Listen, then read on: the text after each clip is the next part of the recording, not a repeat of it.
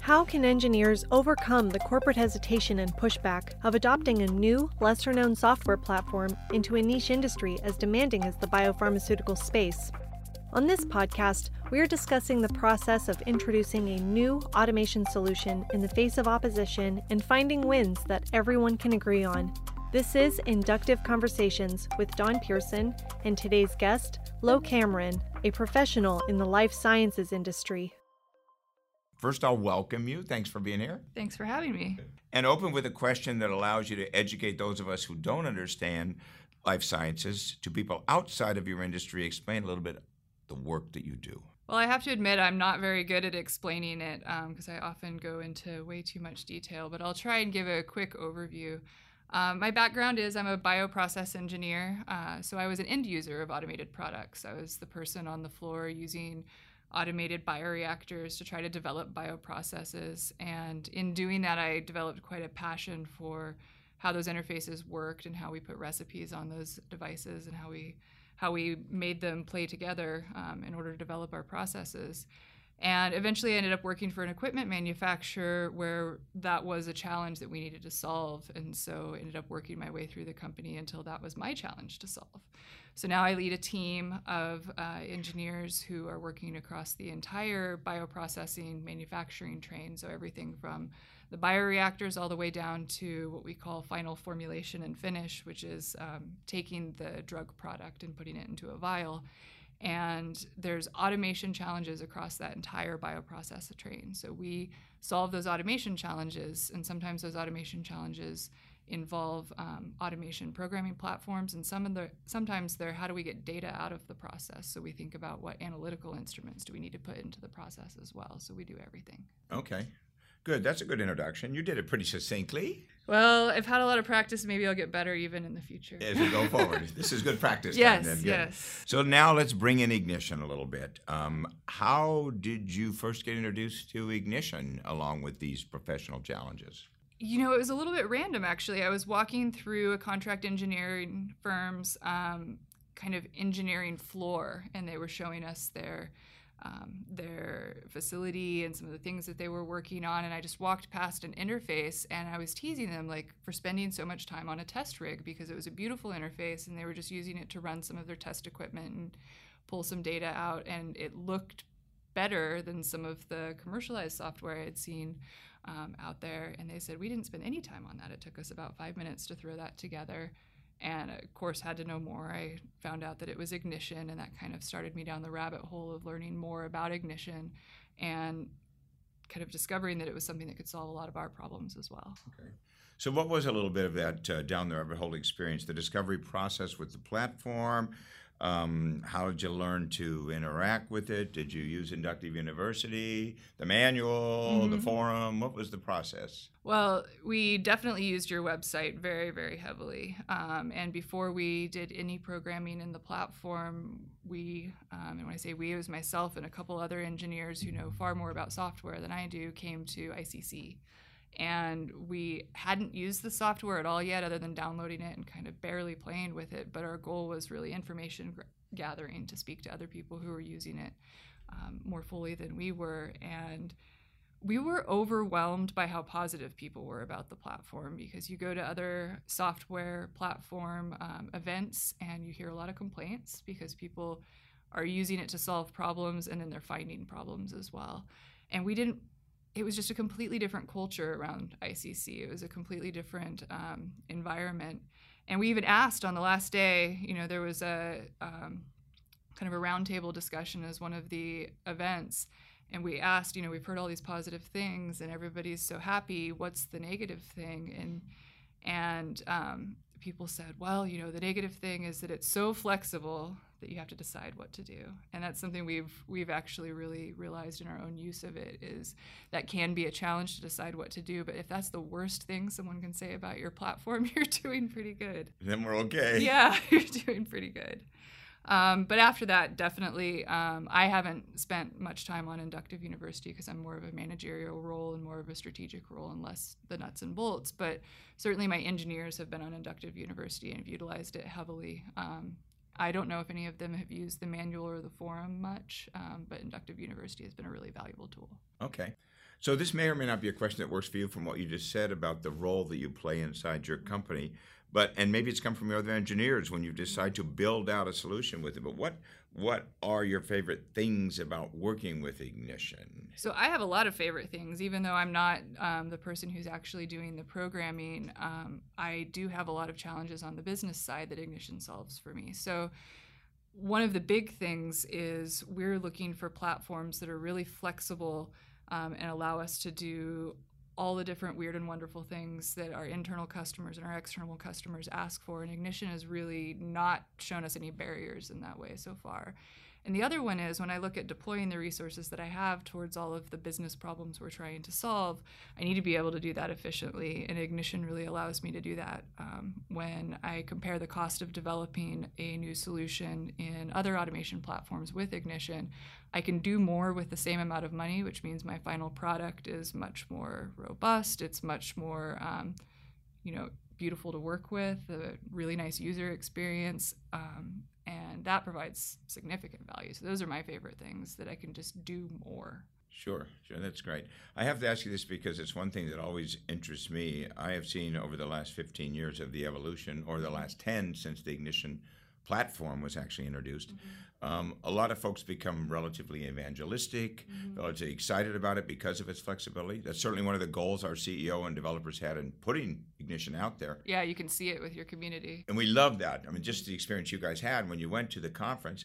We can't tell people what to say. They're going to say what their experience is. Yeah. And if they got complaints, believe me, engineers and integrators will tell you what's wrong. Yeah. Uh, they're not shy about uh, these men and women share their opinions. Mm-hmm. So that's good for us. But what I'm interested in is has it influenced, shaped, uh, inspired, influenced in any way your own professional career opportunities or development in your field? Sure. I mean, Ignition hasn't. Um, it, it's solved a ton of problems for us, and it's been exactly what we needed for the projects that we've applied it to. But it hasn't been without its challenges. But the challenges don't really come from the software itself; they come from the fact that you're very new in our industry. Um, within the biopharmaceutical space, Ignition doesn't have a name yet. Um, you know, hopefully that will change, and I think it's on the cusp of changing now.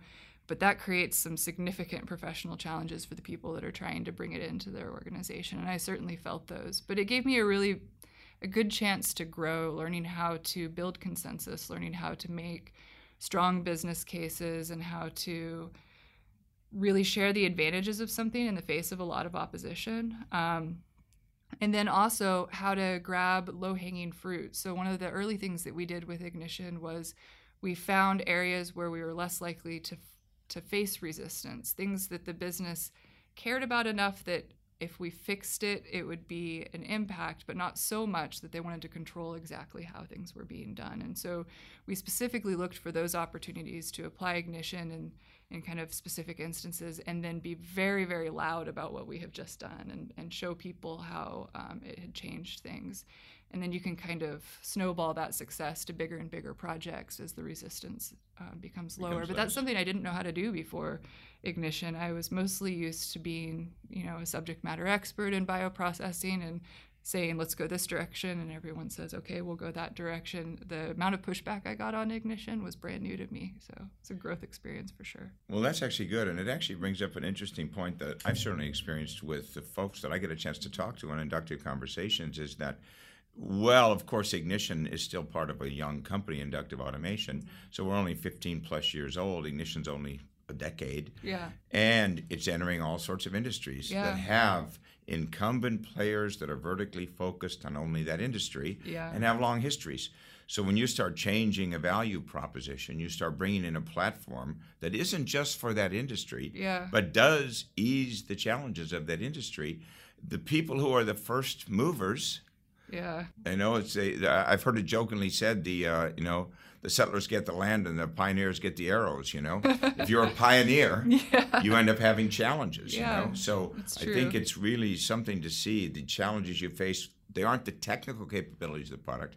It's the adoption and acceptability yeah. on the business and corporate side and industry side. And that resistance doesn't come from nowhere. And I don't want to be too hard on the people that pushed back when I was um, pitching Ignition because I think they had some really fair points. Um, we have very few suppliers on the automation side in the bioprocessing space that really only serve us. And we're a relatively niche industry for all of the major automation suppliers. And worse than that, we're a niche industry with really specific fussy needs. So we we need a lot, but we're a small slice of their market and that's the worst possible kind of customer to be. Um, and I was really impressed with Ignition when we first started engaging with you guys. We hadn't spent anything. We had spent only the time to come out to your office and we had downloaded the software for free and we had big idea of what we were going to try and do and the amount of uh, the amount of support that we got back from you when we hadn't put any investment in yet was really impressive and completely different than anything we had seen with any of our other automation providers. So I think knowing that automation is an area where we're such a niche business and knowing that we're unlikely to get support from vendors, you know, people were right to push back on going to yet another vendor that was new and fresh, but you really solved that concern for me and from very early on I felt the support. Actually, you make a really good point. I appreciate the fact that that's been the experience because that's our goal. Mm-hmm. But um, we're also a company that has our challenges as we've grown extremely rapidly to try and make sure we don't lose that touch. With being a broad platform that's an industrial application platform that doesn't serve just one industry. And to be honest with you, uh, life sciences, uh, pharmaceutical has been exactly what you said yeah. extremely demanding. Mm-hmm with low potential volume relative to some other industries. Sure. So when you look at where's the low hanging fruit, mm-hmm. I think our folks have done a pretty good job from your experience of focusing on your needs so you could at least go forward. Yeah. And you could increase the adoption by doing what I think is a very good strategy. Find places to have wins that everybody agrees with. Mm-hmm. Find some common ground yeah. before you take on places where people have legitimate hesitation yeah. to make a change, you know. Yeah, and we really see that momentum starting to build. Um, the other the other issue with the biopharmaceutical industry is that we're really secretive, so it can be really hard to find out who else is doing what you're doing. Um, but we have heard here and there about um, some of the other people in the in the space using ignition and using it in GMP applications, which are the most regulated applications that we um, automate and that's really encouraging. Um, it's only going to increase, and then we'll start to see some of that resistance to adoption fall because you fix a lot of the problems that we have in the biopharmaceutical space, and you fix them really cleverly. Um, so I'm really excited to see where it goes. We're trying to do brand new things. You know, we're moving towards um, continuous bio manufacturing. We're moving towards kind of the paradigm of real-time release where when that vial comes off of the end of the manufacturing train we can put it directly on a truck and ship it to customers. It's already qualified it's already validated. Um, that requires us to do things we've never done with automation before. It requires us to be making very complex measurements in real time and having um, our unit ops work together in ways they never have before. And we need new automation solutions to make that happen you just hit on the question I was going to ask you next, so that's actually perfect because the industry didn't mean is, to steal your thunder. Yeah, it's, okay. The thunder was supposed to be yours anyway, so okay. that's good. Think about it though when you think of your industry, mm-hmm. and are there any other places you see opportunities because it is so highly regulated, it is so demanding, mm-hmm. and and automation is being used in unique ways there in order to accelerate that innovation. Um, any other comments you want to make about where you see it going? Mm-hmm industry wise, but maybe more specifically because I've seen you guys accelerate. Your company's just growing in your use of ignition. Yeah. So maybe it can be specific and a little general at the same time. Where's the innovation opportunity there? What have you seen happen in your own area in the last year? Yeah. And what's the next year or so look like? Well, I think the FDA has been really clear in where they want to see the industry going in terms of the technologies that are um, put into biomanufacturing. They want to see us um, measuring the processes more um, completely. They want to make sure that we're having that robustness where the processes run the same time, the same way every time. And there's some initiatives around that. One's called PAT, so that's Process Analytical Technologies, and that's when you're bringing all of your analytical equipment directly into the manufacturing space and hooking it to your manufacturing train. So you're not waiting two weeks to get analytical results or even days. You're getting it in real time. Um, once you're getting that information in real time, then you have to think about how to process it in real time. And then you're talking about model based process control. And so that's really where I think we're going. Um, the issue is that, uh, and the reason that people aren't adopting these FDA regulations more quickly is it's not easy. Um, many of these analytical pieces of equipment um, are you know created by small startups or you know they're very new and someone needs to tie it all together. So there's opportunities there for automation platforms that can be very flexible. How can we pull in all of this analytical information? How we can we control all these unit ops in a coordinated and orchestrated manner? Um, those are new challenges that i think ignition can help us solve that's great so, as we come to the end of our time, I really want to say one, thank you very much for taking the time to join us here at Inductive uh, Conversations. Is there any final thing you want to say to uh, kind of, I guess I would say, kind of a general audience, which probably has people in your vertical, but also generally speaking, before we end off here?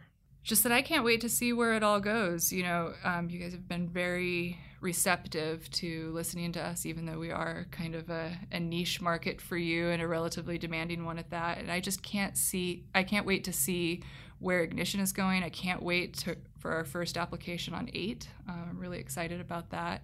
And yeah, just can't wait. That's good. Well, thanks again for you being a take time out of a busy schedule person to join us here on Inductive Conversations with Inductive Automation. Have a great day. Thanks, you too. Hey, listeners, this is a quick reminder to subscribe to our podcast if you're enjoying the conversations.